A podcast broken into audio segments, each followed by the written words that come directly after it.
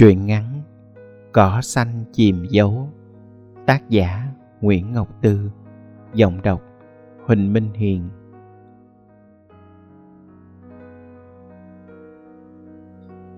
Chiếc giỏ lãi chạy lạch tạch dưới cái nắng ngung ngút trên đầu. Nước mặn như sắp sôi lên làm ai nấy quắt lại. Nhưng bồn chồn đường xa tan biến bởi câu chuyện của ông già dẫn đường về một nhan sắc làm siêu lòng ông quận trưởng. Về người con gái buộc chấp nhận làm bé, để giữ đầu trên cổ hai người ruột thịt. Đêm tân hôn, trên giường cô đầy súng ống, cùng một đại đội lính trang bị vũ khí canh gác quanh nhà. Chiến cuộc sắp tàn, ông chồng lấy cho bằng được, đã ruồng rẫy cho bằng được, bỏ lại cô vợ với bốn đứa con non nớt nghe mà nôn nao. Chút nữa thôi, bạn sẽ gặp nhan sắc đó, sẽ nghe chuyện đời người đàn bà trong nước mắt. Bạn sẽ viết được một thiên tiểu thuyết không chừng. Cứ viễn vong cho tới khi tàu ngừng lại mé sông. Huyền thoại ngồi trên bộ giạc ngó ra cửa. Tranh tối, tranh sáng, nhưng bạn vẫn nhận ra những đường nét thanh tú trên gương mặt phản phất buồn quỷ thần ơi, đẹp tới già vẫn đẹp. Ông già dẫn đường là người quen cũ. Hình như đã đưa nhiều anh nhà báo, nhà làm phim tới nhà bà. Sự có mặt của ông làm bà đoán ngay mưu cầu của khách. Nên lẹ làng nói chuyện cũ, bỏ lại chỗ cũ rồi ngang thôi, không nhắc nữa. Bạn choáng váng. Giờ bà chỉ nói về hầm rắn bông súng mà bà cất công lên miệt trên học nuôi. Cách hạ phèn cho vuông tôm vào mùa mưa, hoặc về mấy chục con heo rừng lục lọi đóng đất quanh chuồng, hay những cây trái triểu trong giường. Nói cho hết phim mấy chú thì thôi. Bà cười rực rỡ. Bạn cũng cười nhưng miệng méo xẹo. Trời à, bạn lặn lội tới đây không phải để nghe chuyện con rắn bông súng ăn ở ra làm sao. Bạn muốn bà cho xem những vết thương mà bạn nghĩ vẫn còn đang rỉ máu. Hoặc nó đã kín miệng rồi thì bạn sẽ chọc ngoáy cho tươm máu trở lại. Nghề của bạn là như vậy mà.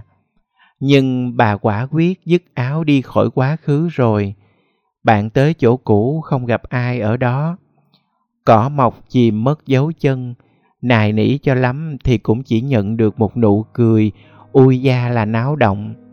Ba cái chuyện cũ buồn lắm, đem theo chỉ nặng chân mình, mà đi kể đi kể lại có ích cái gì đâu. Có chút gì như bơ vơ, có đôi khi bạn tưởng họ cứ ở đó mà chờ ta mãi chứ, nhớ ông già sẽ không già thêm, không chết đi để khi bạn cần chứng nhân cho một quá khứ nào, tức thì bạn sẽ có. Những người bạn đã yêu thương sẽ mãi đứng yên một chỗ để bạn ta bà ngày tháng xong sẽ quay lại mà yêu tiếp. Có lần gặp lại cô ca sĩ mà bạn hâm mộ từ hồi nhỏ, ký ức giữ hoài hình ảnh cô ngồi trên chiếc giày và nhí nhảnh hát đừng yêu em anh nhé em không làm người lớn đâu, hứ hư. Giờ trên bìa báo là một gương mặt thiếu phụ chớm già. Hay chị nhà văn kia viết chuyện đàn bà trong trẻo như hồi bình yên chim hót. Cô đào hát ngày trước dáng hao gầy ma mị biết bao nhiêu, bây giờ đẩy đà, xồ xề.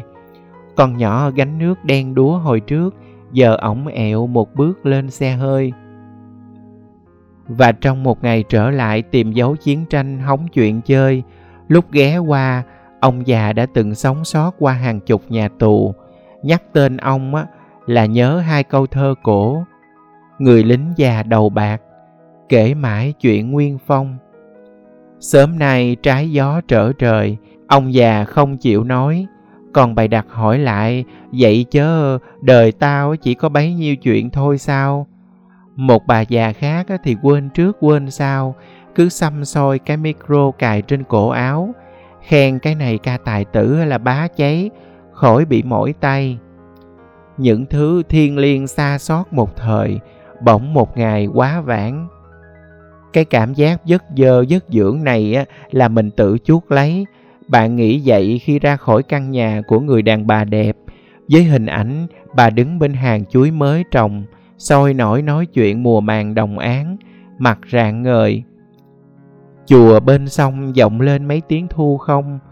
Trong lúc nấn ná tiếc núi bạn nhận ra cái mình chờ đợi chỉ là khói nắng. Đi thôi, còn chờ ai nữa?